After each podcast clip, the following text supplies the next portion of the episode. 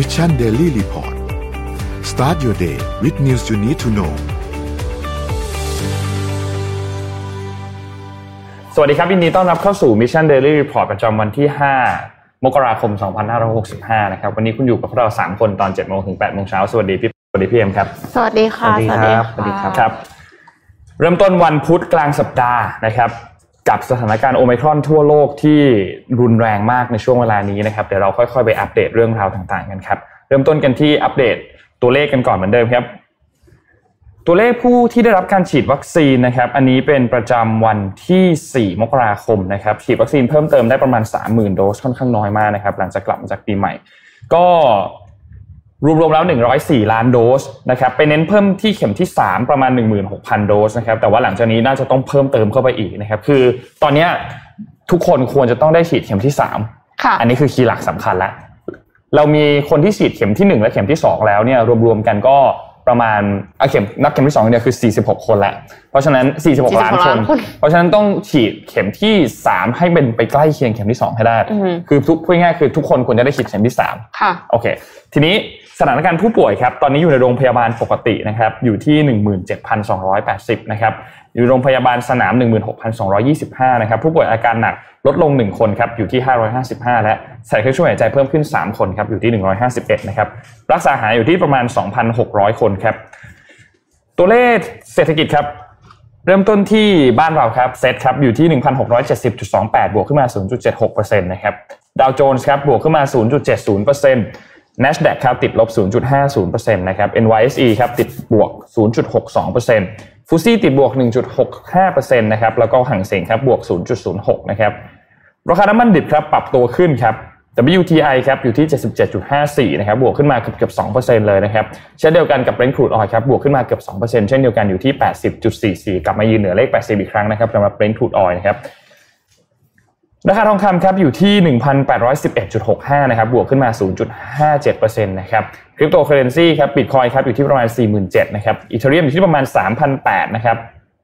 Binance ครับอยู่ที่ 518 นะครับ ติดลบเกือบ2%นะครับ Solana ครับอยู่ที่ 173 Cardano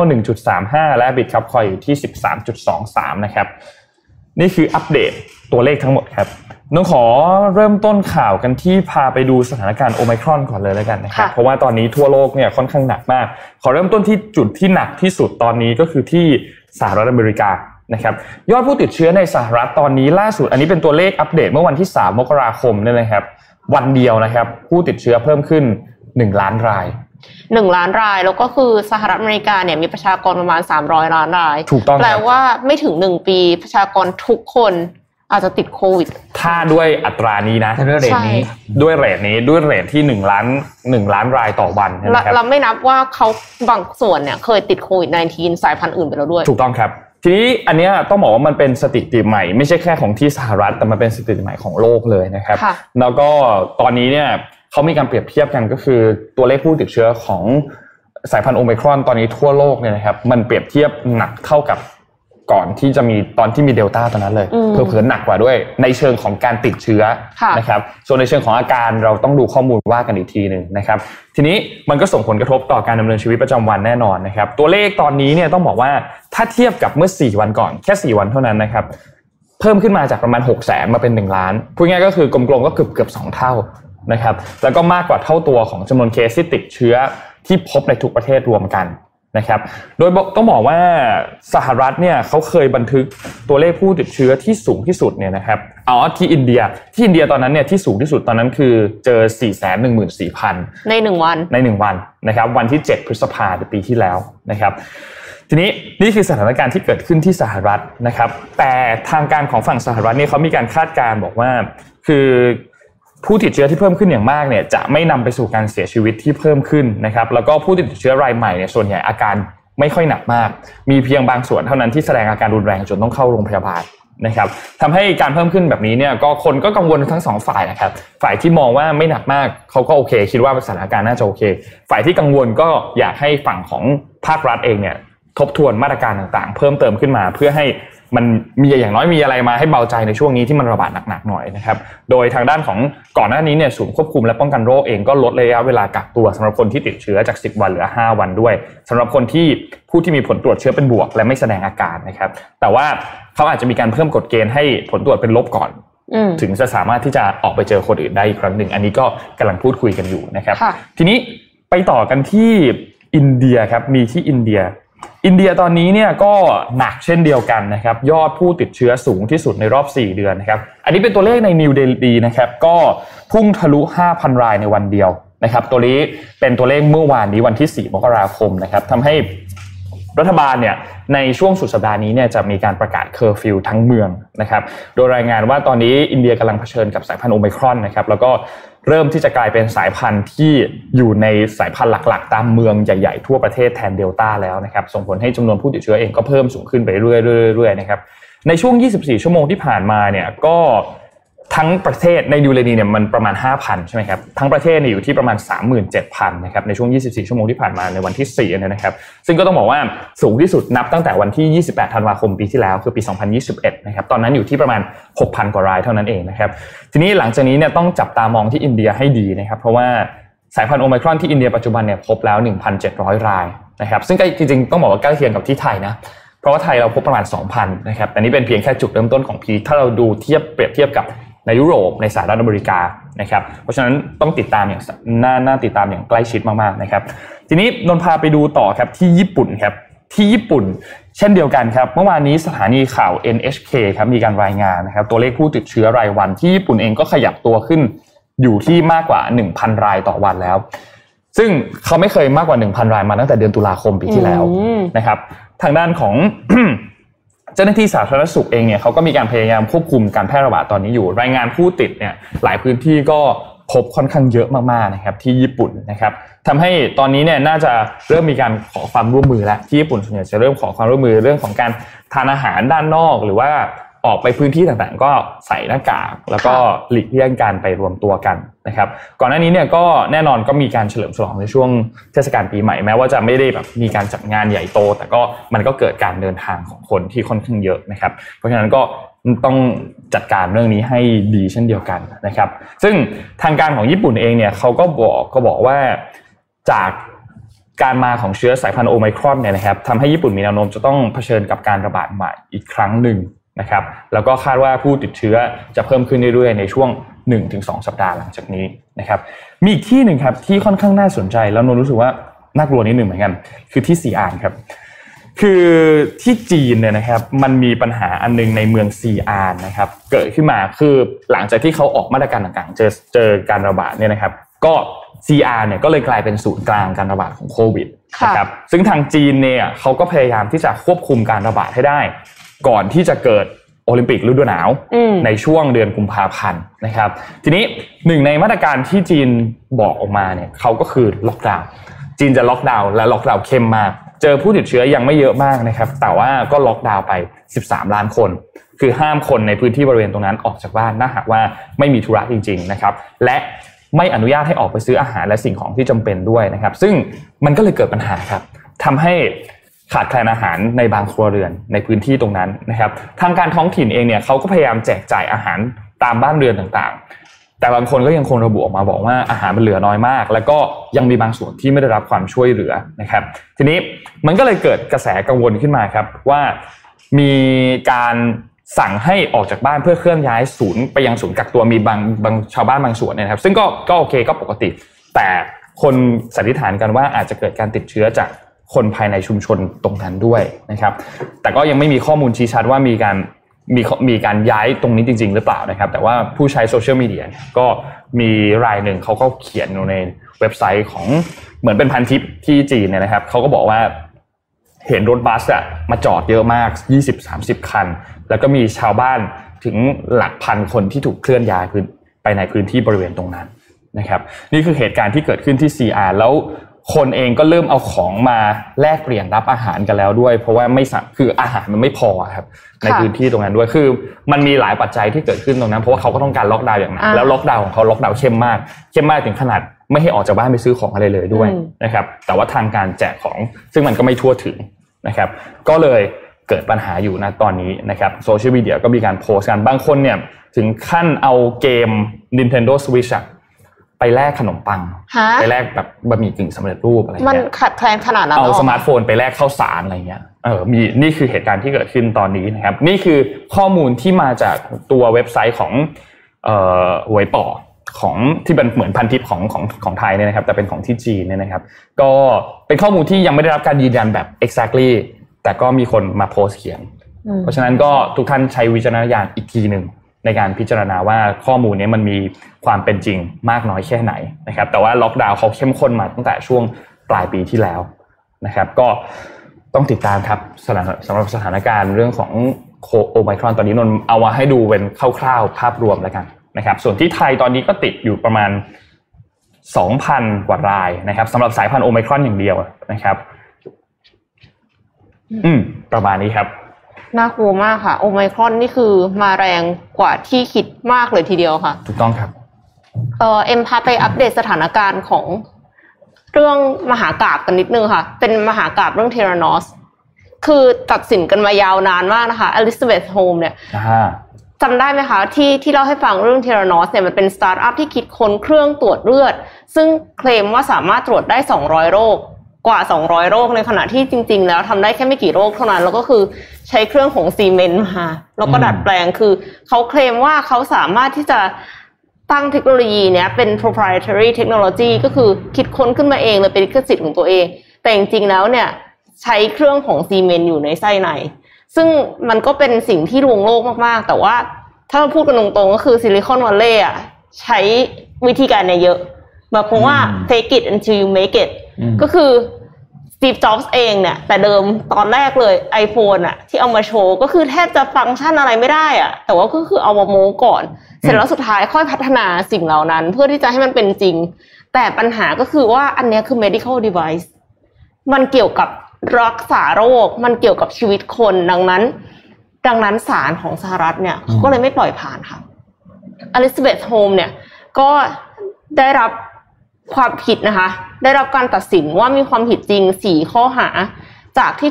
ถูกสั่งฟ้องทั้งหมด 11 ข้อหาค่ะ ก็คือ Holmes เนี่ยถูกตัดสินว่าฉ้อโกงนักลงทุนแบบเจาะจง 3 ราย รวมเป็นเงิน 142 ล้านดอลลาร์ คือเอ่อ Theranos เนี่ยได้รับเงินลงทุนจากนักลงทุนเนี่ยรวมๆแล้วประมาณ 900 ล้านดอลลาร์ ซึ่ง 900 ล้านดอลลาร์เนี่ยมันเยอะมาก มันสามารถที่จะเอาไปช่วยคนได้ จำนวนมากในหลากหลาย cause ด้วยกัน แต่ว่ากลับเอาเงินเหล่าเนี้ยคนที่ลงทุนเนี่ยก็คือดังๆทั้งนั้นเลย มีครอบครัวของคนที่เป็นเจ้าของวอลมาร์มี Rupert Murdoch นะคะ แล้วก็คนเหล่าเนี้ยเขาเขาโดนหลอกว่าเอ่อ Theranos เนี่ยมี contact อยู่กับอยู่กับมิลิเ a อรี่อยู่กับกองทัพ แต่จริงๆมันไม่มี แล้วสิ่งที่อืมโฮมส์เขาเถียงอะเขาบอกว่า อ๋อก็คือเราอะร่วมมือกันแบบทำการ research ด้วยกันไง แต่ว่าในความเป็นจริงแล้วอะไม่ได้มี partnership เกิดขึ้นหลังจาก research คือผล research ออกมาอาจจะไม่ดีก็ได้อืมในที่สุดก็เลยไม่ได้มีการซื้อขายอะไรกัน แล้วก็เอาโลโก้ไฟเซอร์มาใส่ไว้ใน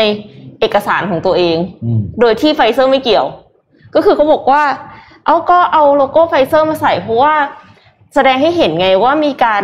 เหมือนกับพัฒนาร่วมกันอืมออกแนว มันเบากว่านั้นนิดนึงอะ่ะเหมือนกับว่ามีการพัฒนาเครื่องมือโดยที่มีการ advice อืมมีคำแนะนำจากคนในไฟเซอร์อะไรเงี้ย ซึ่งมันไม่ใช่เพราะว่าไม่ใช่มันทำให้ทำให้คนอะเข้าใจว่ามีดีลกับไฟเซอร์อ่าอะไรอย่างเงี้ยค่ะ คือมีการหลอกลวงหลายอย่างครับแต่ว่าในขณะเดียวกันเนี่ยเขาก็สามารถที่จะทำให้ตัวเองอะ หลุดพ้นจากข้อกล่าวหาที่บอกว่าหลอกลวงคนไข้ได้นะอืมแล้วตอนเนี้ยค่ะ เบื้องต้นเนี่ยก็คือ โทษสูงสุดที่เป็นไปได้คือจำคุก 20 ปี แต่ว่าตอนนี้เพิ่งพิพากษาขั้นต้น ดังนั้นก็ยังต้องรอดูต่อไปว่าสุดท้ายแล้วจะไปถึงไหนและเป็นยังไงนะคะ แล้วเขาก็พยายามที่จะอลิซาเบธโฮมเนี่ยพยายามที่จะบอกว่าเธอถูก abuse โดยซันนี่บาวานีซึ่งก็คือแฟนของอลิซาเบธโฮมในตอนนั้น แล้วก็เป็น COO ของ Theranos บอกว่า ซันนี่บาวานีเนี่ยควบคุมเธอทุกอย่างเลยอืมไม่ว่าเธอจะพูดอะไรกินตอนไหน หรือกระทั่งแบบมีเซ็กส์กับเขาตอนไหนอะไรอย่างเงี้ยอืมเหมือนกับไม่มีอิสระแล้วก็ไม่ได้ตัดสินใจทุกอย่างด้วยตัวเองอะ่ะ เออ แต่ว่าสรุปว่า อันเนี้ยเหมือนศาลก็ไม่ได้เชื่อ ในจุดนี้เพราะว่ามีหลักฐานออกมาเยอะว่า จริง ๆ แชทของเธอกับบาวานี่เขาก็ดูแบบรักกันดีอะไรเงี้ยไม่ได้ดูว่า โดนบีบบังคับอะไรอืมก็ต้องติดตามตอนต่อไปค่ะ แต่ว่าเป็นคดีที่สหรัฐอเมริกาเนี่ยจับตามองมากเพราะว่าสั่นสะเทือนวงการสตาร์ทอัพแล้วก็สั่นสะเทือนซิลิคอนวัลเลย์แน่นอน เพราะว่าอย่างที่บอกไว้ว่า แต่เดิมเนี่ยสตาร์ทอัพที่อเมริกาเนี่ยคือเคลมเคลมใหญ่อืมทุกอันเคลมก่อนที่ตัวเองจะทำได้จริง เพราะว่าถือก็คือการขายไอเดียไงโดยปกติมันเป็นการขายไอเดียอยู่แล้วใช่แต่ว่า คุณจะทำไอเดียนั้นได้จริงไหมนะก็คือนั่นฝีมือใช่ไหมแต่แล้วประเด็นสำคัญคืออย่างที่เอ็มบอกคือเคสนี้มันเป็นเรื่องของชีวิตคนนะค่ะ มันก็เลยกลายเป็นเรื่องค่อนข้างซีเรียสมันก็มีสตาร์ทอัพหลาย ๆ คนที่เอ่อเขามาทำงานแล้วมันก็เอาพูดง่ายมันก็มันก็ไม่สำเร็จอะอืมแต่บางทีมันเป็นไอเดียอื่นที่ มันไม่ได้เกี่ยวข้องกับความปลอดภัยกับชีวิตไงค่ะมันก็เลยปล่อยผ่านได้อืมอืมสมมุติว่าเป็น device อะไรสักอย่างเออใน smart home เยอะแยะเต็มไปหมดทำแล้วเลยไม่สำเร็จใน Kickstarter อือะก็ไม่เป็นไรจบๆไปอืมก็ผ่านอ๋อไป แต่ไอ้นี่มันพอดีมันมีเรื่องความเป็นความตายเข้ามาเกี่ยว คือไม่ใช่แค่ช่อโกงนักลงทุนอะแต่ว่าทำให้คนบางคนอาจจะเสียชีวิตได้ค่ะอะเดี๋ยวพี่พาไปดูเรื่องอื่นบ้างนะครับ วันนี้มีแต่จะบอกว่ามีมีแต่ข่าวเรื่องของกินอะเดี๋ยวเราก่อนจะไปของกินครับ ไปดูอ่าแอร์เอเชียก่อนครับ ความเคลื่อนไหวของแอร์เอเชียล่าสุดนะครับ เรารู้กันดีนะว่าธุรกิจสายการบินเนี่ยตั้งแต่ปี 2020 เป็นต้นมาเนี่ยนะครับ คือเรียกว่าอ่วมกันทั่วหน้านะครับ เนื่องจากเดินทางกันไม่ได้อะไรเงี้ยนะนะครับงั้นแอร์เอเชียเนี่ยก็ตลอด 2 ปีที่ผ่านมาข่าวข่าวที่เราทราบจากแอร์เอเชียเนี่ยนอกจากเรื่องของอาข่าวทางด้านที่เขาทำอะไรไม่ได้แล้วเนี่ยนะ มันก็มีข่าวหนึ่งคือเขา diversify ธุรกิจนะครับไปทำธุรกิจอื่นๆ โดยแอร์เอเชียเนี่ยหันไปทำธุรกิจใหม่ๆ หลายอย่างมากนะครับไม่ว่าเป็นเรื่องของ cargo delivery นะครับเรื่องของการทำ ride sharing ไปจนถึง fintech ค่ะนะครับโดยล่าสุดเนี่ยทางแอร์เชียเนี่ยประกาศอ่าเขาเรียกบรรลุข้อตกบรรลุมติในที่ประชุมของผู้บริหารแล้วนะครับ ก็จะเปลี่ยนต่อไปจะเปลี่ยนชื่อเป็น Capital A นะครับเราจะจะไม่มี Air Asia แล้วนะครับ จะเป็น Capital A ก็คือเป็นบริษัทที่อ่าบริษัทที่เรียกว่าเป็นลงทุนเลยนะครับ คือเปลี่ยนจากเดิมเป็นสายการบินเป็นไป holding ทำธุรกิจอื่น ๆด้วยนะครับ โดยสิ่งที่ Air Asia เนี่ยได้เริ่มทำมาแล้วเนี่ยนะครับได้เริ่มลงทุนแล้วหลายอย่างด้วยกันหนึ่งก็คือทำ Food Delivery นะครับทำ Ride Hailing หรือ Ride Sharing นี่แหละครับหรือแม้กระทั่งทำ financial service โดยคนที่ทำเป็นหัวเรี่ยวหัวแรงหลักในการทำตรงนี้คือผู้หญิงคนนี้ครับคือ Amanda Wu นะครับเธอเป็น CEO ของ Air Asia Super App นะครับ ซึ่งเป็นธุรกิจที่เขาเรียกว่า non airline business อืมคือเมื่อก่อนเนี่ย Air Asia เนี่ยจะมีที่มาของรายได้อยู่2แบบค่ะ คือติเกตกับนันติเกตนะครับอืมนั่นคือสองอันเนี้ยอยู่ในเอเชีแอยร์ไลน์นะคทั้รับงคู่ทีนี้ใหญ่ขึ้นแล้วไง ไม่ใช่นันอืมแอร์ไลน์แล้วไง ไม่ก็ไม่คืใช่อนัเป็นนทิเก็ตแต่ว่าเป็นไม่มันมันใหญ่แอร์ไลน์แล้วอ่าคือใหญ่กว่าคือมันมีทั้งในเรื่องของการทำ food delivery ทำการส่งของการทำอะไรต่างๆนะครับรวมถึงเรื่องของการทำ grocery delivery ด้วยที่มาเลเซียก็มีการเหมือนกับสั่งของที่บ้านแล้วก็ขับไปส่งอะไรอย่างเงี้ยนะครับ เพราะฉะนั้นเนี่ยแอร์แอร์เอเชียที่ต่อไปจะเรียกว่า Capital A เนี่ยนะครับอ่าจะเป็นธุรกิจใหม่ที่น่าสนใจมากนะครับ เพราะธุรกิจธุรกิจที่เขาเข้าไปจับเนี่ยเป็นธุรกิจที่ขาขึ้นทั้งสิ้น โดยล่าสุดเมื่อเดือนธันวาคมที่ผ่านมาเนี่ยก็เพิ่ง raise fund ได้ 975 ล้านริงกิตนะครับ สิ่งแรกที่เริ่มทำไปแล้วเนี่ยที่เราเห็นคือ e-hailing service นะครับซึ่งก็เหมือนเหมือนอะไรนะ เหมือน Grab ใช่ไหมค่ะอ่านะครับ เข้าไปแล้วโดยที่มาเลเซียเนี่ยตอนนี้มีผู้ขับมากกว่า 30,000 คนนะครับ แล้วก็มีผู้โดยสารมีมีจำนวนเที่ยวรถวิ่งเนี่ยมากอ่าหลักแสนเที่ยวแล้วนะครับ สิ่งที่ไอเนี้ยแอร์เอเชียต่อมาจะทำก็คือจะที่ทำเมื่อเดือนกรกฎาคมที่ผ่านมาคือเข้าเข้าซื้อ Gojek ในไทยแลนด์ในประเทศไทยจะจำได้ใช่ไหมที่มีข่าวตอนนั้นมูลค่า 50 ล้านนะครับ ซึ่งตรงนั้นมูลค่าแยกเป็นสองส่วนคือ Gojek 40 ล้าน แล้วก็ GoPay อีก 10 ล้านนะครับดังนั้นสิ่งที่จะเห็นต่อไปในบ้านเรานะครับ ก็คือรูปนี้ก็คือแอร์เอเชียจะมาทำ food delivery ด้วย นะครับชื่อว่าอ่าแอร์เอ็กซ์เพรสนะถ้าผมถ้าข่าวถ้าข่าวนี้จำไม่ผิดนะครับ รอดูนะครับว่าต่อไปนี้จะมีเพิ่มอีกที่เป็นเจ้าที่หกแล้วมั้งใช่ไหมเยอะมากนะครัค่ะก็เราก็แข่งกันเดือดสุดๆค่ะ เราก็ enjoy กันไปนะครับ สั่งอาหารกันไป รอดูรอโปรโมชั่นค่ะ แต่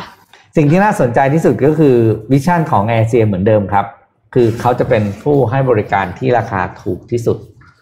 เหมือนกับที่เขาทำตอนที่เขาเริ่มต้นสายการบินเมื่อ 20 ปีที่แล้วมาแล้ว เพค่ะราะฉะนั้นเนี่ยเราเป็นผู้ในฐานะผู้บริโภคเนาะเราก็รอใช้บริการที่ที่ที่ราคาถูกที่สุดอยู่แล้วอะถูกแล้วในในในฐานะที่เราเป็นคนใช้เนาะอะเราดูกันต่อไปครับ ตลาดนี้เดือดแน่นอนทั้ง parcel delivery แล้วก็ food delivery ในบ้านเรา อ่าโอเค นนท์พามาประชาสัมพันธ์เรื่องนี้นิดนึงครับสำหรับคนที่เคยเข้าร่วมงาน Mission is coming to you ที่ใครมาร่วมสนุกแล้วเราก็ได้สิทธิ์ทั้ง 60 ท่านแล้ว ทีนี้ก็มีคนสอบถามมาว่าต้องต้องทำไงต่อสำหรับคนที่แบบมีชื่ออยู่แล้วสำหรับปีที่แล้วเนี่ยนะครับ ทีนี้คืออย่างนี้ครับ เดี๋ยวเรากำลังจะมีงานแฟนมีตก็คือ Mission Daily Report on Stage ค่ะใช่ไหมครับจัดขึ้นในวันที่ 30 มกราคม 2565 ที่กำลังจะถึงนี้วันอาทิตย์เนี่ยนะครับ ทีนี้สำหรับคน 60 ท่านที่เคยได้รับสิทธิ์ Mission is coming to you ไปแล้วในปีที่แล้วเนี่ยนะครับ ก็คือคนนั้นอะได้รับสิทธิ์เข้าร่วมงานเป็นที่เรียบร้อยแล้วนะครับ ทีนี้ก็เตรียมมาพบกับ reporter ทุกๆท่านของรายการเนี่ยนะครับแล้วก็อาจจะเจอกับสมมูลด้วย อันนี้รอติดตามได้เลยนะครับ ทีนี้ รายชื่อบนจอที่ปรากฏอยู่ตรงนี้เนี่ยคือรายชื่อของคนที่ได้รับสิทธิ์นะครับ ให้มารายงานตัวตามขั้นตอนต่อไปนี้ มารายงานตัวกับพวกเรานะครับ มารายงานตัวกับสมมูลนิดนึงจะได้รู้นะครับว่าโอเค ทุกท่านยังคง confirm ที่จะมาร่วมงานอยู่นะครับ เราจะได้ค่ะจัดการ confirm รายชื่อให้เรียบร้อยนะครับ ถ้าใครรู้จักใครที่อยู่ในรายชื่อตรงนี้มันอาจจะตัวเล็กนิดนึงเดี๋ยวยังไงให้ทีมงานโพสต์เป็นโพสต์ลงในเพจอีกทีหนึ่งนะครับ รู้จักเพื่อนที่มีรายชื่ออยู่นี้แท็กเพื่อนมาดูด้วยค่ะแล้วก็ให้เพื่อนเนี่ย ติดต่อตามนี้เลยครับ ขั้นแรกเลยคือ inbox มาที่เพจของ Mission to the Moon ก่อนเลย inbox มาหาสมมูล inbox มาหาแอดมินนะครับแล้วก็ส่งภาพ screenshot อันเนี้ยวงกลมชื่อคุณมานิดนึงแล้วกันนะครับแคปตอนนี้ได้เลย หรือจะรอดูโพสต์ตอน 11 โมงก็ได้นะครับแล้วก็เพื่อยืนยันสิทธิ์แล้วก็รับลิงก์ลงทะเบียนเข้างานนะครับ ทีนี้สำคัญมากๆอันหนึงก็คือ ใครที่ไม่ได้ยืนยันสิทธิ์ จะถือว่าสละสิทธิ์นะครับและไม่สามารถมาร่วมงานได้ยืนยันอีกทีนึงนะครับ ใครที่ไม่ได้ยืนยันสิทธิ์อันนี้นะครับจะถือว่าสละสิทธิ์นะครับและไม่สามารถที่จะเข้าร่วมงานได้นะครับ การตัดสินของกรรมการที่คัดเลือกนะครับ ซึ่งมีหัวหน้าคือสมมูลนะครับ ถือเป็นที่สิ้นสุดนะครับมีคนเดียวอะทำทุกอย่างอะครับผมนี่คือหัวหน้าการคัดเลือกครั้งนี้คือสมมูลนะครับ ทุกท่านได้รับสิทธิ์แล้วขอแค่ยืนยันสิทธิ์เท่านั้นค่ะนะครับ ก็จะได้เข้าร่วมงานนะครับสำหรับผู้เข้าร่วมงานเนี่ยจะต้องได้รับการฉีดวัคซีนแล้ว 2 เข็มเป็นอย่างน้อยนะครับแล้วก็ต้องแสดงหลักฐานการฉีดวัคซีนก่อนจะเข้าร่วมงานในวันนั้นด้วยนะครับขั้นตอนมีแค่นี้ครับง่าย ๆ เลยก็ยืนยันสิทธิ์ได้เรียบร้อยแล้ว ยืนยันกันได้ตั้งแต่วันนี้ จนถึงวันที่ 10 มกราคมเลย เวลา 4 โมงเย็น 16 นาฬิกานะครับแล้วก็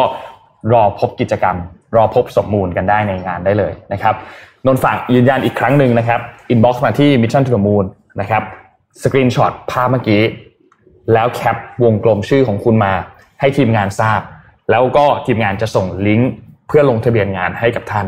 นะครับ แค่นี้ครับ ถ้าไม่ยืนยันถือว่าสละสิทธิ์นะครับแล้วก็เตรียมพบกันครับสำหรับคนที่ร่วมกิจกรรมอันใหม่ 40 ท่าน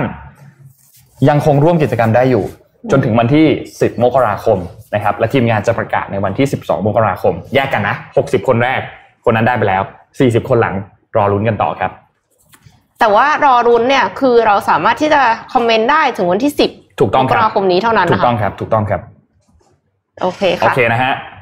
ค่ะไปต่อที่ข่าวถัดไปค่ะเอ่อเป็นเรื่องของผู้ป่วยโรคกล้ามเนื้อกล้ามเนื้ออ่อนแรงหรือว่า ALS ค่ะอืมผู้ป่วยโรคกล้ามเนื้ออ่อนแรงเนี่ยปกติเราก็คือจะมันก็เหมือนกับใช้กล้ามเนื้อน้อยๆลงไปเรื่อยๆเรื่อยๆเรื่อยๆใช่ไหมคะนึกถึงสตีเฟนฮอว์กิงส์ค่ะ นักวิทยาศาสตร์ชื่อดังนะคะที่เขาแบบต้องนั่งอยู่ในเก้าอี้ แล้วก็ใช้สมองคิดเราค่อยสื่อสารออกมาผ่านเครื่อง เพื่อที่จะให้คนเข้าใจความคิดของเขาเนี่ยค่ะ มันเป็นโรคร้ายแรงที่ฆ่าเซลล์ประสาทในสมองและไขสันหลังทำให้ผู้ป่วยต้องเป็นอัมพาตอย่างหลีกเลี่ยงไม่ได้ ปัจจุบันแพทย์เนี่ยยังไม่ทราบสาเหตุที่แท้จริงของโรคนี้ แล้วก็ยังไม่มีการรักษานะคะ แต่ว่าล่าสุดค่ะ ฟิลิปโอคีฟีซึ่งเป็นผู้ป่วยโรคกล้ามเนื้ออ่อนแรงเนี่ยเขาสามารถทวีตข้อความผ่านทวิตเตอร์ได้แล้วค่ะ โดยที่ไม่ต้องใช้กล้ามเนื้อส่วนใดๆของร่างกายเลย ใช้แค่ความคิดเท่านั้น ถือเป็นความสำเร็จครั้งยิ่งใหญ่ของโลกเทคโนโลยีเลยก็ว่าได้อ่าคิดดูว่าคิดเฉยๆทวีตได้เลยอ่าอืมอืมอันเนี้ยคือบริษัท Synchron ค่ะ ซึ่งเป็นบริษัทที่มุ่งเน้นการวิจัยเรื่องสมองของมนุษย์และคอมพิวเตอร์เนี่ย เขาออกมาประกาศความสำเร็จนี้ โดย Synchron เนี่ยเขาได้ติดตั้งอุปกรณ์ BCI Brain Computer Interface ขนาดจิ๋ว 8มิลลิเมตรนะคะ แทรกเข้าผ่านหลอดเลือดดำบริเวณคออืมเข้าผ่านหลอดเลือดดำบริเวณคอเพื่อช่วยให้นายฟิลิปโอคิฟีเนี่ย สามารถสื่อสารได้โดยที่ไม่ต้องไปผ่าตัดเปิดสมองค่ะอะแทรกเข้าหลอดเลือดดำได้ฟังดูสยอง แต่ว่าผ่าตัดเปิดสมองสยองกว่านะคะอืม ผู้ป่วย ALS คนนี้ค่ะ ได้รับการติดตั้งอุปกรณ์ไปเมื่อเดือนเมษายน 2020 ที่ผ่านมา แล้วก็เพิ่งจะประกาศความสำเร็จว่านายฟิลิปเนี่ยได้ทวีตผ่านบัญชีของโทมัสออกซลีย์ซึ่งเป็น CEO ของบริษัท Synchron ฝากสวัสดีชาวโลกทุกคนนะคะ ก็กล่าวว่านี่คือความสำเร็จอันยิ่งใหญ่ ปัจจุบัน FDA หรือว่าออยของสหรัฐอเมริกาเนี่ย อนุมัติไฟเขียวให้กับซิงชอนในการทดลองอุปกรณ์ BCI กับมนุษย์แล้ว เมื่อเดือนกรกฎาคมที่ผ่านมาค่ะ ตัดหน้า Neuralink ของอีลอนมัสก์เสียอีกอืมอันนี้ก็นับว่าเป็นความสำเร็จอันยิ่งใหญ่นะคะ คือถ้าสมมติว่าคนที่เป็นอัมพาตเนี่ยเขาสามารถที่จะทวีตได้สื่อสารได้โดยที่ไม่ได้จำเป็นว่าจะต้องขยับกล้ามเนื้ออะไรเลยเนี่ยอืมมันก็เป็นเรื่องที่ดี แล้วก็เชื่อว่าจะเขาเรียกว่าพัฒนาคุณภาพชีวิต ของผู้ป่วยอีกเยอะมากเลยค่ะเพราะอย่างนั้นเขาสื่อสารกับเราได้ไงใช่เขาจะได้ไม่อึดอัดเนี่ยไม่งั้นอืมเขาก็คือไม่รู้จะทำยังไงพูดยังไงใช่ไหมคือเหมือนกับพยายามที่จะจะทำอะไรสื่อสารก็อะไร ก็ไม่รู้จะสื่อสารออกมาจะได้เขียัยนงไงได้จะเขียนไม่ได้อะไรอย่างงี้ใช่ไหมนี่ก็พิมพ์ได้เลย คือถ้าขนาดเนี้ยอืมในที่สุดอาจจะเป็นนักเขียนได้เลยนะใช่ เพราะถ้าคิดได้มันก็เขียนได้แหละอืมค่ะอะต้นปีนะครับ ใครยังวันนี้มีของแตกด้วย เดี๋ยวนนท์ทำอะไรกติกาอะไรไม่รู้ครั ใคบรไม่ได้เริ่มเขียน OKR นะครับอ่านะครับ มี OKR Diary ของอาจารย์นพดลจากเพจนพดลสตอรี่มาแจกนะครับ วันนี้สามรางวัลนะครับ แจกก่อนนะครับ แล้วก็แจกหนังสือพี่แล้วกัน คือที่ช่วงนี้ขายไม่ค่อยดีแต่ว่ายังแจกไม่มากครับผมเฮ้ยเป็นหลักการมีได้ข่าวว่าเป็นเบสเซอร์เลยไม่เอใช่อเหรอคุณขึ้นเบสเซลเลอร์แล้วอะก็เลยอ๋อแจกมาอย่างละสามเล่มนะครับ โอเคอ่าให้ไปรายงานตัวกับสมมูลทำอะไรนะ ต้องแชร์ใช่ไหม แชร์ก่อน ของเราแชร์ก่อนแล้วก็อะไรสักอย่างหนึ่งอะให้ให้แชร์ New Year Resolution ไหมล่ะถ้าอ่ามีได้ใครมีได้เพราะว่าได้โอเคอะมันต้องตั้งเป้าอยู่ใช่แล้วใช่ได้ครับครับแชร์ New เขี Year ยนมา Resolution นะครับของทุกท่านมา ไม่จะเป็นต้องตั้งแบบ OKR ก็ได้นะ ไม่เป็นไรนะค่ะแชร์เป็นข้อข้อๆสำหรับทุกท่านก็ได้นะครับครับแชร์เข้ามาเลยเดี๋ในยวสมมุติคอมเมนต์ตอบได้ทั้ง YouTube ตอบได้ทั้ง Facebook เลยนะครับร่วมร่วมสนุกกันได้หมดแชร์เลไลยฟ์แล้วก็พิมพ์ New Year Resolution อืมของตัวเองเข้ามาในคอมเมนต์เสร็จแล้วสมมูลก็จะเลือกนะคะหกใช่รางวัลใช่ไหมคะก็คือมีสามสาสามมสามใช่ไหมครับ โอเค สมมูลนี่ทำได้ทุกอย่างแล้วจริก็งฮะสมมูล 10x มันต้องให้สมมูล 10x เขาเป็นหัวหน้าครับอ่าเขาเป็นหัวหน้าเขาเป็นหัวหน้าครับเป็นหัวหน้าครับนี่พวกเราก็ต้องระมัดระวังด้วยนะครับ เขาเป็นหัวหน้าเราอีกทีอ่าเดี๋ยวจะโดนนะคะ ครับผมอืมแซวเขาเยอะนะคะครับแซวเยอะจริสงมมูลนะสมมูลสั่งปลดได้นะครับ สั่งปลดน้องพามาดูเรื่องของสถานการณ์เนื้อหมูต่อครับ ที่เรามีปัญหาเรื่องของเนื้อหมูราคาค่อนข้างแพงเนาะค่ะแล้วก็มันเป็นวิกฤตอันหนึ่งที่ทุกท่านเจอกันหมดอืมนะครับ ทีนี้ สำหรับคนบริโภคอย่างพวกเราเนี่ยอืมเราก็จะเจอสองอย่างเนาะว่า เวลาเราไปตลาดเวลาไปซื้อหมูเนี่ยราคาแพงขึ้น แล้วก็เจอในเรื่องของราคาเวลาไปตามร้านอาหาร โดยเฉพาะอย่างยิ่งก่อนหน้านี้ที่เป็นราคาร้านบุฟเฟ่ต์ต่างหมูๆที่มันพาราไดซ์ขึ้นราคาขึ้นราคากันหมดเลย ขึ้นสุกี้ตีน้อยทุกทุกแทบจะทุกร้านขึ้นกันหมดเลย ขึ้นประมาณ 20ถึง50บาทนะครับ ทีนี้ปัญหาเรื่องของวิกฤตหมูแพงเนี่ยก็อย่างที่เคยเอามาเล่าให้ฟังแล้วว่า มันเกิดมาหลักๆเนี่ยคือเรื่องของโรคระบาดที่เกิดขึ้นสำหรับ โรคระบาดในหมูที่เกิดขึ้นนยนะครับ ทีนี้ต้องบอกว่าสถานการณ์อันนี้เนี่ยมันไม่ได้เกิดขึ้นแค่ที่หมูเท่านั้น แต่ว่าเรื่องของค่าครองชีพที่มันขยับสูงขึ้นไปเนี่ยมันเกิดขึ้นในหลายสินค้านะครับ แล้วก็เกิดปรับตัวขึ้นสูงขึ้นต่อเนื่องหลายรายการด้วยนะครับ แต่รายได้หรือรายรับเนี่ยมันคงที่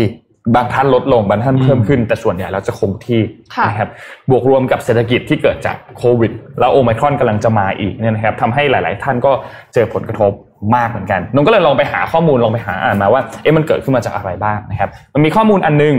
ของกรมปศุสัตว์นะครับเขาก็ออกมาบอกว่า เนื้อหมูที่ราคาแพงขึ้นตอนนี้เนี่ยแน่นอนมันเกิดขึ้นจากปัจจัยเสี่ยงเรื่องด้านสุขภาพของสัตว์ที่อยู่ในฟาร์มสุกรเนี่ยนะครับ มีการควบคุม มีการกำจัด สำหรับสัตว์ที่มีความเสี่ยงที่จะทำให้เกิดโรคระบาดตามตัวพรบโรคระบาดสัตว์ในปี 58เนี่ยนะครับก็ทำให้ปริมาณหมูเนี่ยมันลดลงพอปริมาณหมูมันลดลงปุ๊บแล้วบางส่วนเองก็ต้องมีการพักคอกสัตว์ เพื่อเลี้ยงรุ่นใหม่พูดง่ายๆคือหมายถึงหมูรุ่นของหมูรุ่นใหม่นะครับอ่าฮะเจนของหมูใหม่เนี่ยต้นทุนการผลิตก็เพิ่มสูงขึ้น เพราะว่าราคาวัตถุดิบของอาหารเนี่ยมันก็เพิ่มสูงขึ้นเช่นเดียวกัน นะครับทีนี้มีสื่ออย่าง The Standard ครับเขาก็ไปสัมภาษณ์บริเวณตลาดบางกอกน้อยแล้วก็ตลาดพรานนกนะครับเจ้าของร้านชำแหละหมูเนี่ยเขาก็เล่าให้ฟังบอกว่าคือมันมันมันค่อนข้างหนักมาก เพราะว่าที่ผ่านมาเนี่ยราคามันไม่เคยถังขนาดนี้นะครับปกติจะมีช่วงที่ราคาหมูเนี่ยมันปรับขึ้นมา แต่ถ้าเทียบกันแล้วเนี่ยครั้งนี้มันถือว่ารุนแรงมาก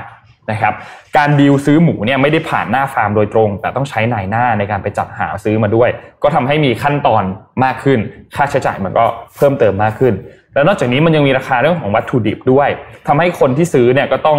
รับสภาพกับราคาที่เกิดขึ้นตอนนี้ แม้ว่าความต้องการในการซื้อมันเท่าเดิม แต่วัตถุดิบมันน้อยลงนะครับ โดยรวมแล้ว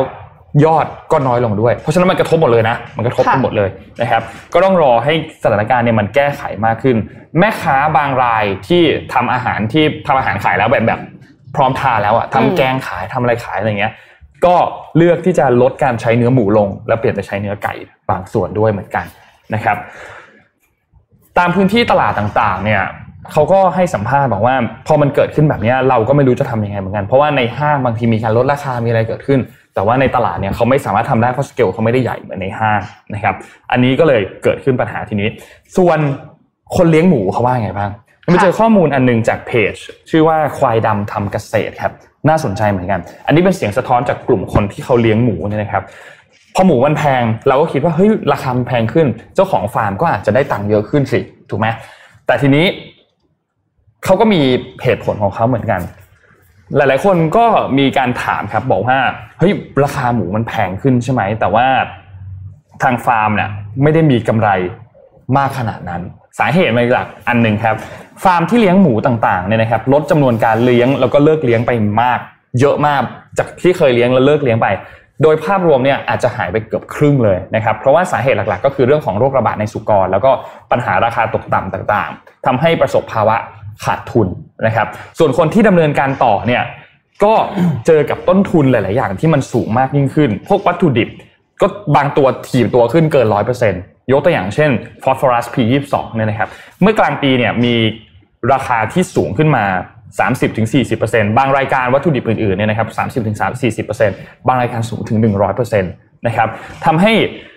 หมูที่จะมีมีขายอยู่ในปัจจุบันเนี่ยมีต้นทุนการผลิตที่สูงมาก การป้องกันโรคก็ต้องทำอย่างเข้มงวดเข้มข้นมากๆนะครับแล้วก็ต้องเฝ้าระวังไปตลอดเวลานะหลังจากนี้ ทีนี้มันก็มีเรื่องของค่าใช้จ่ายเกี่ยวกับการป้องกันโรคเพิ่มเติมขึ้นมาอีก มีค่าใช้จ่ายพวกค่าแลบในการติดตามเฝ้าระวัง ซึ่งเขาบอกว่าฟาร์มหมูส่วนใหญ่ฟาร์มสุกรส่วนใหญ่ที่อยู่ในสเกลระดับกลางเล็กกลางใหญ่เนี่ย มันก็จะมีต้นทุนตกกันเนี่ยเดือนละประมาณ 1 ล้านบาทอืมอย่างต่ำนะครับ นี่คืออย่างต่ำนะครับ ช่วงที่ราคาหมูตกต่ำก็ต้องแบกค่าใช้จ่ายส่วนนี้อยู่แล้วด้วยนะครับทำให้การป้องกันโรคเนี่ยมันก็ระบาดลำบากมากยิ่งขึ้นด้วยนะครับ เพราะฉะนั้นถ้าจะบอกว่าคนเลี้ยงหมูเนี่ยรวยมากยิ่งขึ้น ก็คงพูดได้ไม่เต็มปากมากนะเพราะว่ามันเจอปัญหาเยอะมากนะครับ เพราะฉะนั้นตอนเนี้ยก็อยากให้เห็นใจกันทั้งสองฝ่าย แล้วก็ต้องมีการเข้ามา แก้ไขปัญหากันเกิดขึ้นนะครับ ซึ่งเราก็ยังไม่รู้ว่าจะแก้ไขปัญหากันยังไงนะครับ ต้องรอจากฝั่งของภาครัฐเอง ฝั่งของทางการเอง มาพูดถึงกันว่า เราจะแก้ไขปัญหานี้กันยังไง นะครับไปเพราะกินว่าผักเยอะขึ้นก็ก็ก็ก็ส่วนหนึ่ง แต่ว่าสุดท้ายมันก็หลีกเลี่ยงในการบริโภคหมูไม่ได้อยู่ดีค่ะถูกไหมครับเพราะว่าความต้องการมันยังคงเท่าเดิมเผื่อๆเพิ่มขึ้นด้วยหรือเปล่าเนี่ย อันนี้ก็เป็นข้อมูลที่อยู่นะทุกวันนี้นะครับ ก็ อืมอย่างตัวราคาหมูเนี่ยมันไม่ได้เพิ่งขึ้นนะ มันขึ้นมาใช่ต่อเนื่องเนี่ยประมาณสองปีแล้วค่ะครับตั้งแต่มีแต่ว่าโควิดป่ะคะอ่ามันก่อนนั้นด้วยครับ คือโควิดเป็นส่วนหนึ่งส่วนสำคัญ แล้วก็แน่นอนคือจีนเนี่ยเขาก็ import หมูเข้าไปเยอะมากอืมนี่ราคา นี่คือราคาหมูที่จีน ราคาที่เขา import เข้าไปจากที่อื่นเพราะตัวประเทศเขาก็เขาก็เลี้ยงไม่ได้เหมือนกันนะครับเอ่อจะบอกว่าแก้ไงมันคงแก้ไม่ได้เพราะมันคือพอมันเป็นมันเป็นเกษตรอะเนาะมันก็ต้องรอกว่าเขาจะโตขึ้นมา ค่ะบางอย่างที่เรารู้ว่าพอดีบ้านเราบ้านแล้วก็บ้านเราไม่ใช่รอบไม่ใช่รอบแรกนะเราก็มีไก่บ้างเป็ดบ้างมันมีหต้องลายเพาะหมูจากสเต็มเซลล์ป่ะคะถ้าอย่างนั้นอะอืมคือมันมีหลายมันมีหลายรุ่นหลายหลายรอบแล้วที่เกิดแบบนี้ แต่ว่าพอดีรอบนี้มันมันเป็นรอบที่มีโรคระบาดอะไรใหญ่ แล้วเป็นหลาย ๆ กันหลาย ๆ ประเทศทั่วโลกพร้อมกันอะไรอย่างเงี้ยนะครับ ก็ เปลี่ยนไปทานอย่างอื่นเออคือพวกพูดจริงๆแล้วมันก็เหมือนกวนประสาทนะแต่ว่าอืมใช่คือ ถ้าเหมือนไปที่เหมือนให้ก็เลี้ต้ยองงไก่อะก็ต้องหันไปหันไปหันไปทานอย่างอื่นก่อนช่วงหนึ่งแต่เดี๋ยวราคามันจะกลับมาจำถ้าจำกันได้ช่วงที่ปีที่แล้วที่เรามีโควิดรอบสองอะครับ แล้วแล้วราคาไก่มันขึ้นอะเพราะว่ามันมีโรงโรงโรงแปรรูปอะติดโควิดกันหลายโรงค่ะใช่ไหมค่ะครับมันขึ้นแป๊บเดียวสักพักมันก็ลงมาครับ เพราะว่าสินค้าเกษตรมันเป็น cycle ค่ะ คือถึงจุดหนึ่งตอนนี้เนี่ย มันจะแพงมากนะครับ แต่พอหมู gen ใหม่ที่ทุกคนเลี้ยงขึ้นมาใหม่ปุ๊บมันมันมันอ่าเขาโตมาจนถึงเวลาที่จะไปจะไปจัดการกับเขาได้เนี่ย มันกลายเป็น supply เป็นเยอะปุ๊บราคามันจะมันจะตกลงเหมือนเราตกใจอะ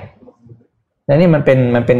เขาบอกมันเป็นความความสามารถในการปรับตัวของเราจริงๆนะอืมคือตอนนี้หมูมันทานไม่ได้ก็ต้องหันไปทานอย่างอื่นจริงๆเดี๋ยวจะหาผมไปเข้าไอ้อะไรนะไปแบบมามากวนประสาทแต่มันเป็นอย่างนี้จริงๆครับ คือสินค้าเกษตรมันเล่งไม่ได้ค่ะแล้วหมูที่มีความเสี่ยงว่าจะ ว่าจะติดโรคทางมาตรฐานเขาก็ไม่ให้เอามาใช้อยู่แล้วอืไงมดังนั้นเนี่ย ปรับตัวอย่างเดียวหันไปกินผักกินอะไรอย่างนี้ยแหละ แล้วเดี๋ยวพอไซเคิลพอต้องกลับมาราคามันจะลงมาเอง ไปกิน Beyond อืม Meat ก่อน อืมนะครับ คือคือมันเป็นอย่างนี้จริงๆจะบายแต่บอกว่ามันมันเป็นอย่างนี้แหละ อืมอะนอกจากราคาหมูที่ขึ้นแล้ว มาข่าวบันเทิงบ้างครับ ราคากาแฟก็ไม่น้อยหน้านะครับ ราคากาแฟก็ขึ้นมาก็สัก็ไม่น้อยหน้าพักงแล้วนะครับ อ่าทางนี้จะพาไปดูเรื่องของตลาดกาแฟกันบ้างครับ ว่าตอนนี้เนี่ยราคากาแฟ โดยเฉพาะในญี่ปุ่นเนี่ยนะครับกำลังเรียกว่าผู้ประกอบการร้านกาแฟเนี่ยกำลังกำลังเซ็งมาก เพราะว่าราคากาแฟที่ญี่ปุ่นเนี่ยมันแพงขึ้นมากนะครับ โดยราคากาแฟที่ญี่ปุ่นเนี่ยปัจจุบันนี้เนี่ยบางตัวแพงๆเนี่ยขึ้นไปถึงราคาขายปลีกนะครับ ราคาขายปลีกเนี่ย แก้วหนึ่งคือสามร้อยกว่าเหรียญ 300กว่าเหรียญเหรียญนะครับสามหมื่นหกพันเยนนะครับฮะเพราะว่าถ้าเป็นเม็ดกาแฟที่กริบกริบจริง ๆ แล้วมันแพงจริง ๆ นะครับ ราคาขยับขึ้นไปถึงขนาดนั้นแล้ว นี่มันเป็นปัญหาใหญ่ที่กระทบไปทุกวงการ เพราะว่าคนที่ทานกาแฟแบบอ่าเขาเรียกว่าอะไรนะ special coffee อะค่ะนะครับ ก็จะชังต้องใช้เม็ดที่ดีใช่ไหมครับ เพื่อมาทำจะมาจะมาเป็นแบบไหนจะมาเป็นแบบอะไรนะ French press อะไรก็แล้วแต่จะมา drip อะไรก็แล้วแต่เนี่ยนะครับ สุดท้ายมันต้องเริ่มต้นจากการมีเม็ดที่ดี ทีนี้ไอ้เม็ดกาแฟที่ดีเนี่ยครับราคาขยับสูงขึ้นไป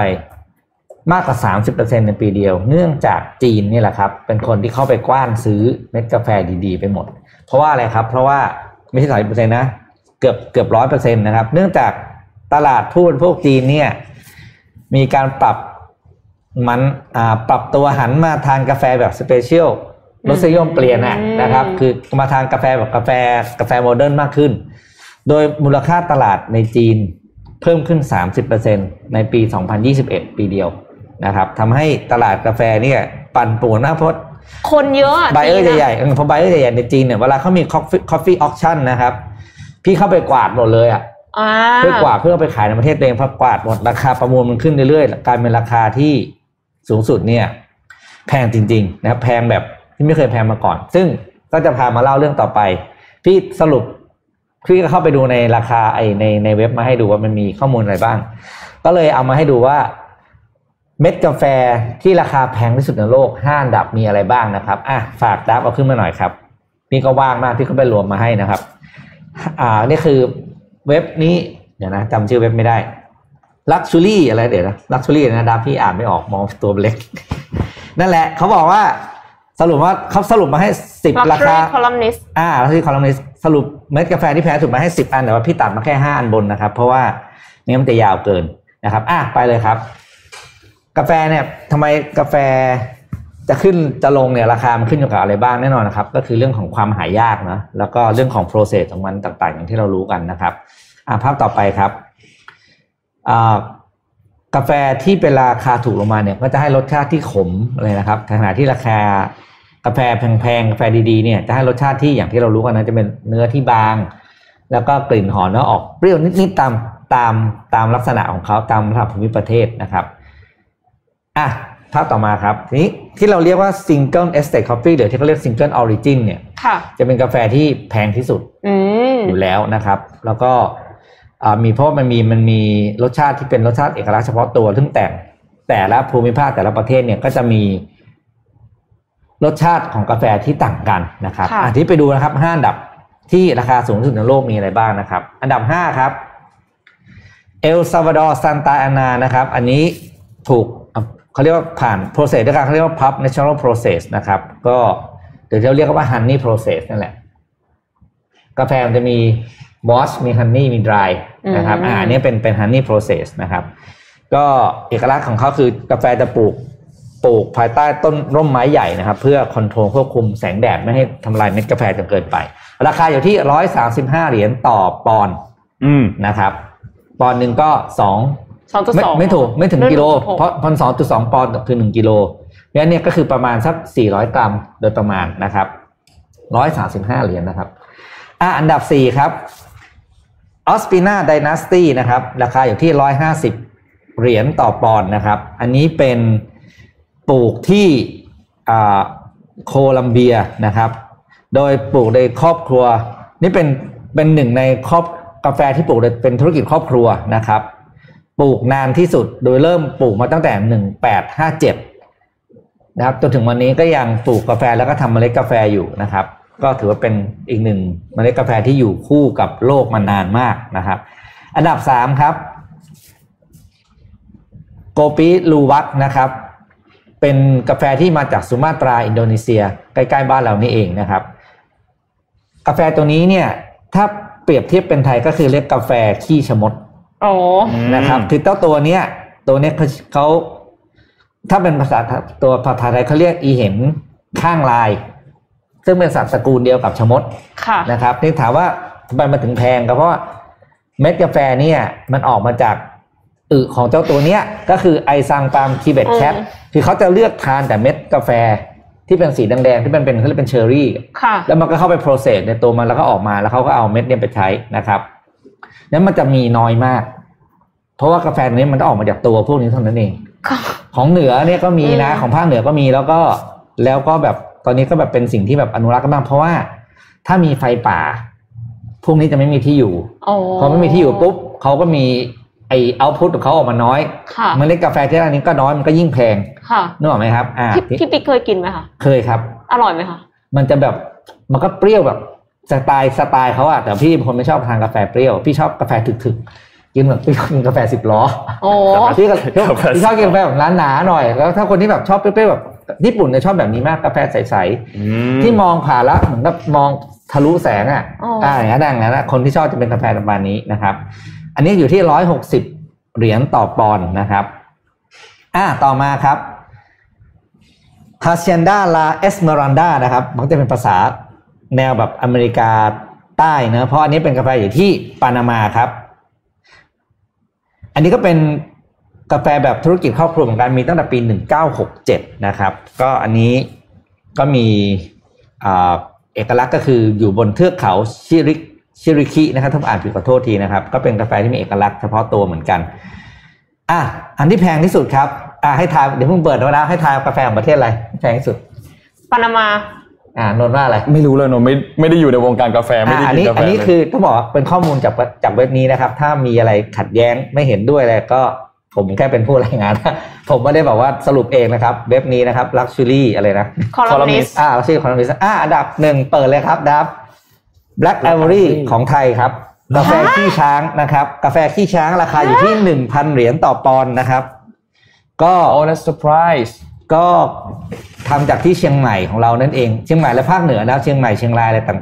โซนโซนโซนนั่นแหละนะครับ ก็หลักการเดียวกัน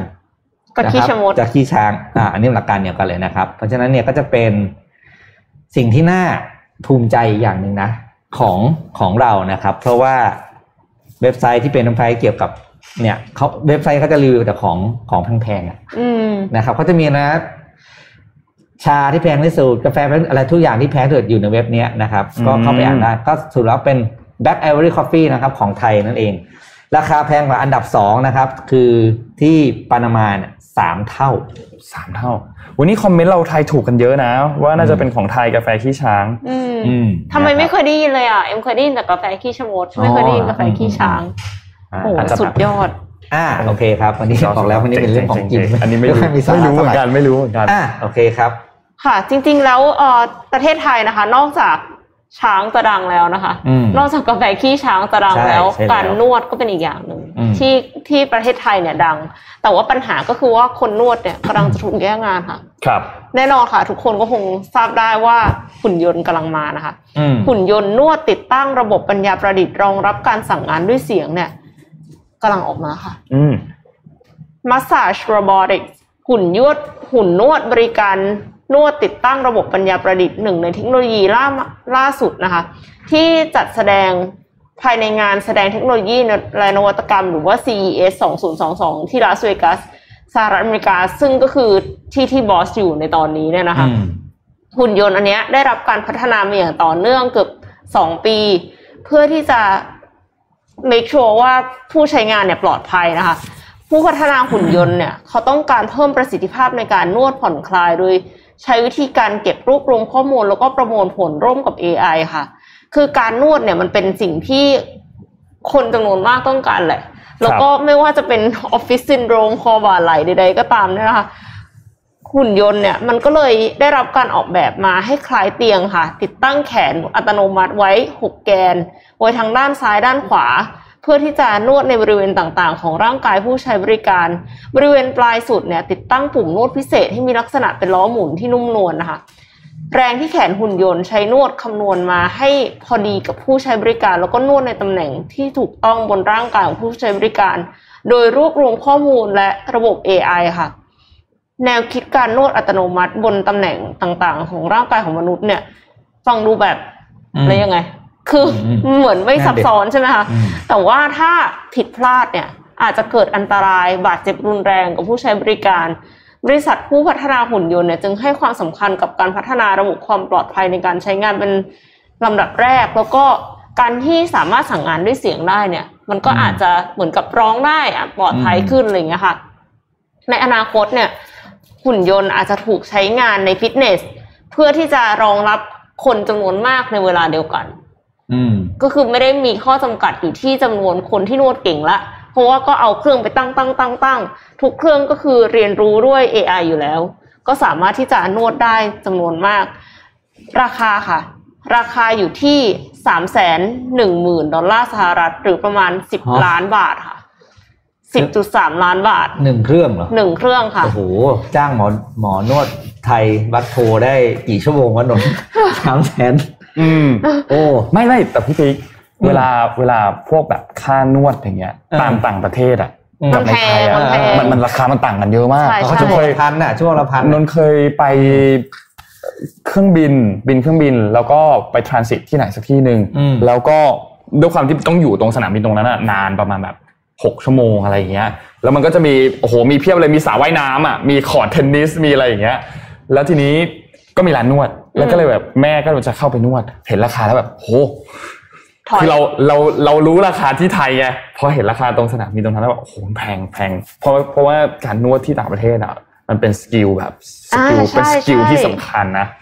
แล้วก็แล้วก็ไม่ใช่ทุค่ากคนค่าที่แรจะงนวดเขาได้แพงด้วยใช่อะค่าแรงแพงด้วยอะไรอย่างเงี้ยคือต่อชั่วโมงหนึ่งต่อชั่วโมงอะก็ไม่ใช่ถูกถูกๆนะครับเพราะฉะนั้นอันเนี้ยถ้าต่างประเทศเนี่ยก็อาจจะคุ้มนะอาจจะหมายถึงคุ้มว่าอาจจะคนที่คุ้มซื้อไปเพื่อที่จะไปทำธุรกิจเนี่ยค่ะ ก็เลยได้รับความสนใจจากนักลงทุนจำนวนมากแล้วบริษัทเนี่ยก็กำลังพัฒนาต่อไปเพื่อที่จะ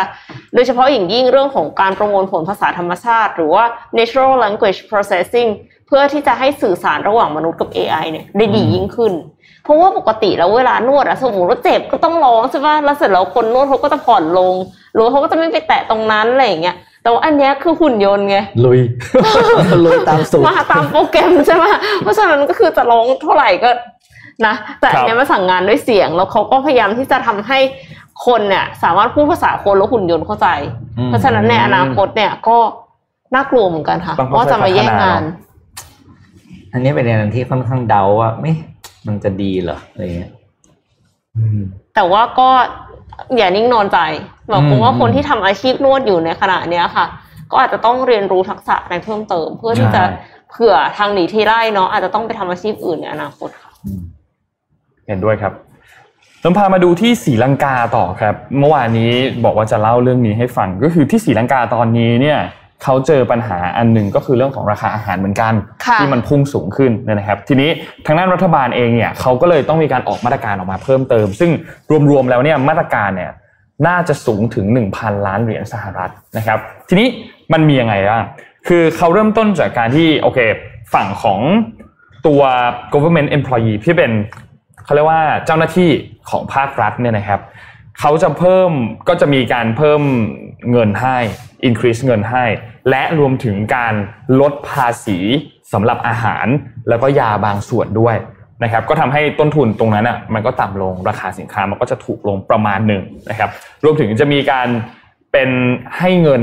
สำหรับประชากรกลุ่มที่เป็น poorest ก็คือกลุ่มที่ยากจนที่สุดเนี่ยนะครับ เพื่อให้สามารถที่จะ afford อาหารได้ในช่วงเวลาตอนนี้ที่ต้องบอกว่า มันเจอปัญหาเรื่องของอาหารแพงเยอะมากนะครับ นอกจากนี้เนี่ยบางส่วนเองเนี่ยก็ไม่เจอปัญหาไม่สามารถที่จะ afford กับเขาเรียกว่าค่าอาหารในการ import อาหารจากต่างประเทศเข้ามาได้ด้วยเหมือนกัน รัฐบาลเองก็ลงมาช่วยแก้ปัญหาตรงนี้ ทางด้านประธานาธิบดีเนี่ยนะครับ แล้วก็ทีมงานของรัฐบาลเนี่ยเขาก็บอกว่าเขาจะเพิ่มเงินเดือนใน public sector staff ก็คือเป็น พวกสตาฟที่อยู่ในพื้นที่สาธารณะอะไรเงี้ยของของเจ้าหน้าที่ต่างๆเนี่ยนะครับอยู่ที่ประมาณ 5,000 รูปีต่อเดือน ก็คิดเป็นเงินประมาณ 25 เหรียญ สหรัฐนะครับต่อเดือนนะครับ โดยเริ่มต้นตั้งแต่เดือนมกราคมที่จะถึงนี้มกราคมเดือนนี้เริ่มต้นเป็นเดือนแรกแล้วก็เริ่มต้นไปเรื่อยๆก่อนนะครับ จนกว่าจะมีการเปลี่ยนแปลงนะครับ ซึ่งจะมีคนประมาณ 2 ล้านคนที่ได้รับการ support ตรงนี้นะครับ แล้วก็จะได้เงินเนี่ยอยู่ที่ประมาณ 1,000 รูปีต่อคนนะครับ เพื่อที่จะได้สามารถซื้อสินค้าซื้ออะไรวัตถุดิบต่างๆ เพื่อจัดการ กับวิกฤตในช่วงเวลาตอนนี้ได้นะครับ โดยแพ็กเกจทั้งหมดเนี่ยก็รวมๆแล้วเนี่ยนะครับน่าจะคิดเป็นเงิน 1.2%ของ GDP นะครับก็ประมาณ 229 229,000 ล้านรูปีนะครับทีนี้ปัญหาที่ศรีลังกาเจออยู่ตอนนี้เนี่ยก็ต้องบอกว่ามันก็เกิดขึ้นจากไม่ว่าพวกวัตถุดิบมันราคาสูงขึ้น พวกแป้งสาลี พวกวีทเนี่ยนะครับ น้ำตาลนะครับ พวก นมผงนะครับราคามันสูงขึ้นไปหมด แล้วรวมถึงเขาก็ต้องมีการนำเข้าสินค้าเหล่านี้เนี่ยเข้ามาด้วย แล้วเจอโควิดไปด้วยอีก มันก็ทำให้ภาคการท่องเที่ยวของศรีลังกา ซึ่งก็ต้องบอกว่าเป็นหนึ่งในรายได้ที่สำคัญมากๆอันหนึ่งเหมือนกันของศรีลังกาเนี่ยก็ก็พังไปอีกนะครับก็ทำให้เขาก็เจอปัญหาไปค่อนข้างเยอะนะครับ นี่คือเหตุการณ์ที่เกิดขึ้นที่ศรีลังกาทำให้ก็ก็ต้องจัดการก็ต้องมีการ มาตรการอะไรต่างๆเนี่ยออกมานะครับ นี่คือที่ศรีลังกานะครับนงขอพาไปอีกที่หนึ่งคือที่ไทยนิดหนึ่งคือเรื่องข่าวเลือกตั้ง มันจะมีการเลือกตั้งเกิดขึ้นคือที่เขต9นะครับก็คือหลัก4นะครับวันที่ 30 มกราคมที่ถึงนี้ที่จะถึงนี้นะครับ โดยมีกำหนดการรับสมัครเนี่ยคือวันที่ 6 ถึงวันที่ 10 มกราคมที่สำนักงานเขตหลักสี่นะครับไม่เป็นวันหยุดราชการนะครับ ก็จะเกิดขึ้นวันพรุ่งนี้ละวันที่6ถึงวันที่ 10นะครับเปิดรับสมัครสำหรับคนที่สนใจจะไปเลือกตั้ง ไปไปรับสมัครเลือกตั้งลงลงแข่งสสนะครับ เพราะว่าตรงเขตตรงนี้เนี่ยเป็นเขตที่ตอนนี้มีตำแหน่งว่างนะครับ หลังจากที่สสคนเดิมก็คือคุณศิระเจนจาคะจากพรรค พลังประชารัฐเนี่ยนะครับถูกตัดสินแล้วก็หมดสิทธิ์ในการเป็นสสนะครับแล้วก็หมดสิทธิ์รับสมัครเลือกตั้งด้วยนะครับทางด้านของสำนักงานคณะกรรมการเลือกตั้งเองเนี่ยเขาก็มีการเผยแพร่ข้อมูลออกมาแล้วนะครับก็ประกาศรับสมัครตั้งแต่วันที่6ถึงวันที่10 ตอน8โมงครึ่งถึง4โมงครึ่งนะครับไม่เว้นวันหยุดราชการนะครับโดนตอนนี้เนี่ยก็มีผู้สมัครที่น่าจะแน่น่าจะแน่นอนกันอยู่แล้วหลายท่านนะครับมีคุณเพชรกรุณพลจากพรรคก้าวไกลนะครับมีคุณสุรชาติจากพรรค พรรคเพื่อไทยนะครับ แล้วก็มีภรรยาของคุณศิระเจนจาคะนะครับ ที่ลงในนามของพรรคพลังประชารัฐด้วยนะครับ ส่วนพรรคประชาธิปัตย์ตอนนี้เนี่ยยังไม่ส่งนะ ยังไม่แน่ใจว่าจะส่งหรือเปล่านะครับพรรคกล้ามีการส่งเลขาธิการลงนะครับ ซึ่งก็เป็นตัวใหญ่เหมือนกันนะครับ ส่วนพรรคประชาธิปัตย์ตอนนี้ก็มีคนพูดถึงบอกว่าอาจจะไม่ส่งลงเพราะเป็นมารยาททางการเมืองหรือเปล่า เพราะว่าพื้นที่เดิมตรงนี้เนี่ยก็เป็นพื้นที่ของพรรคพลังประชารัฐก็คือคุณศิระเจนจาคะนะครับ อาจจะเพื่อ สารสัมพันธ์พรรคร่วมรัฐบาลหรือเปล่า อันนี้ก็เป็นไปได้ที่อาจจะไม่ส่งนะครับ ทางด้านของกรกตเองเขาก็มีการเตรียมความพร้อมที่จะจัดการเลือกตั้งจะเกิดขึ้นในวันที่ 30 มกราคมนี้นะครับ ซึ่งมันจะสะท้อนภาพหลายอย่าง เพราะว่าการเลือกตั้งในครั้งนี้เนี่ยก่อนหน้านี้แล้วกันในปี 62 เนี่ยนะครับ คุณศิระเนี่ยชนะที่คะแนน3ประมาณ 34,000 อันดับที่2เนี่ยคือคุณสุรชาติชนะอยู่อยู่ที่ประมาณ 32,000 และอันดับที่3เนี่ย คือพรรคก้าวไกล ตอนนั้นได้อยู่ประมาณ 25,000นะครับซึ่ง25,000ก็ถ้าเทียบกับอันดับ1อันดับ2เนี่ยก็ถือว่าห่างพอสมควรแต่ไม่ได้ห่างจนน่าเกลียดนะครับทีนี้หลังจากนี้เนี่ยก็ต้องก็เลยต้องติดตามดูว่าฐานเสียงของคุณศิระเจนจาคะเดิม แล้วก็ภรรยาที่ลงในนามของพรรคพลังประชารัฐเนี่ยนะครับจะสามารถครองเก้าอี้เดิมไว้ได้หรือเปล่านะครับ และพรรคเพื่อไทย ซึ่งมีคุณสุรชาติ ซึ่งก็ต้องบอกว่าฐานเสียงตรงนั้นก็สำคัญเหมือนกัน รวมถึงพรรคก้าวไกลก็ต้องบอกว่ามีฐานเสียงไหมว่าจะลงเลือกตั้งเป็นครั้งแรกตอนนั้น ก็น่าสนใจเหมือนกัน ก็เลยทำให้เป็นสนามเลือกตั้งในกทมอันหนึ่งที่ค่อนข้างน่าติดตามนะครับสำหรับที่เขตเก้าหลักสี่ครับค่ะเอ่อพาไปที่ประเทศจีนสักนิดหนึ่งค่ะ จริงๆแล้วไม่ใช่เรื่องเทคโนโลยีนะอืมแต่ว่าเป็นเรื่องที่อบอุ่นหัวใจ คือประเทศจีนเนี่ย ด้วยความที่เขาอยากได้ลูกชายกันมากเนาะก็จะมีแก๊งเด็กรักเด็กรักลูกชายเนี่ยอืมอืมไปขายอืมที่มณฑลอื่นอะไรเงี้ยค่ะ แล้วทีเนี้ยตอนเนี้ยมีเด็กผู้ชายคนหนึ่งที่เขาถูกพรากจากอกแม่เนี่ย ตอนสี่ขวบ ตอนสี่ขวบอะตอนเนี้ยเขาสามสิบสี่ละอืมเอ๊ะหรืออืมหรือมากกว่านั้นก็คือเอาเป็นว่าหายไปเขาหายไป30สามสิบปีอะเออแล้วเสร็จแล้วเขาก็ ได้เจอกับแม่แล้วค่ะอืมหลังจากเขาวาดรูปหมู่บ้านจากความทรงจำตอนสี่ขวบ โพสต์ในโตยิน โตยินก็คือติ๊กต็อกของจีนอะมมครับคือวาดรูปด้วยความทรงจำของเด็กสี่ขวบแล้วโพสต์ลงไปในโตยินแล้วปรากฏว่าตำรวจเขาเอาไปเทียบกันกับหมู่บ้านที่แม่เขาเนี่ยแจ้งไว้ว่าลูกชายหาย เราก็เลยหากันจนเจอค่ะ โอ้โห สุดยอดจริงๆ เนี่ยแล้วรูปอืมอันนี้คือรูปที่วาดครับคือมันดูแบบมันดูยากมากเลยทำอะไรไม่ได้เลยเออดูดูไม่น่าจะสามารถบอกได้ว่านี่คือหมู่บ้านไหนสามสิบอะปีอะอื้อหือก็เลยเป็นเป็นสิ่งที่ก็คือแม่เขาก็พยายามตามหาลูกมาโดยตลอดอืมส่วนลูกเนี่ยก็ยังโชคดีที่ถูกนำไปขายก็จริง แต่ว่าครอบครัวนั้นเขาก็คงรักอ่าเออเขาก็ไม่ได้ทำร้ายอะไร แล้วก็ เติบโตขึ้นมาเป็นอย่างดี แล้วเสร็จแล้วก็มาตามหาพ่อแม่ที่แท้จริงของตัวเองได้ค่ะอืมก็อืมโอ้โหรู้สึกเนี่ยอบอุ่นหัวใจ ครับ เป็นเรื่องราวอบอุ่นหัวใจครับ คือถ้าคืองงว่าทางการจีนเนี่ย ดูภาพนี้แล้วรู้ได้ไงเป็นที่นั่นอะไรอย่างเงี้ยอ๋อใช่ไม่ก็คือแม่เขาก็แจ้งลูกหาย มีหมู่บ้านเล็กๆหมู่บ้านหนึ่งที่อืมแม่แจ้งว่าลูกชายหายอืมแล้วก็คือเหมือนกับโอ้อาจจะ narrow down ได้เออ แต่ว่าใช้เทคโนโลยีอะไรมาช่วยหรือเปล่าเนอะแต่ว่าอืมน่าจะใช้ค่ะ น่าจะใช้เยอะอยู่ แต่ว่าอืมก็คือมีเด็กราวสองหมื่นคนเนี่ยถูกลักพาตัวในแต่ละปีนะคะ เมื่อปีอืม2558เนี่ยเขาประเมินแล้วก็ในปี 2564 เนี่ย มีหลายกรณีที่เหมือนกับเรื่องราวของนายหลี ซึ่งก็คือเป็นเด็กน้อยที่ปัจจุบันนี้เนี่ย โตแล้วเป็นหนุ่มแล้วเนี่ย มาเจอกับพ่อแม่ผู้ให้กำเนิด อืม ก็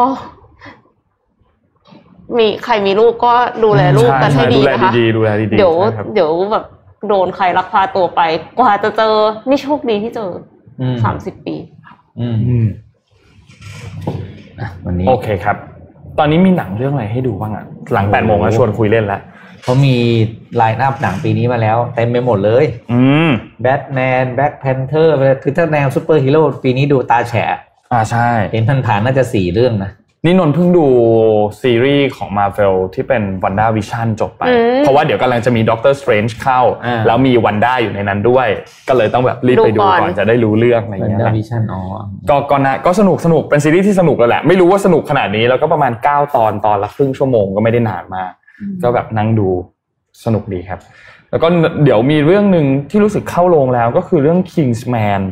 อืมที่เป็นที่เป็นซีรีส์ แนวแนวแบบสายลับสายนิดลับนึงใช่ไหมมีพลังอาวุธพิเศเยษอะๆหน่อยอะไรเงี้ยอ่าอาวุธเยอะๆอันเนี้ยมันเป็นภาคที่สามแต่ว่าเรื่องราวไม่ได้ต่อจากภาคสองแต่มันไปเล่าตอนแบบ beginning ของ Kingsman ก็ก็น่าสนุกเหมือนกันเดี๋ยวจะไปหาโอกาสเข้าไปดู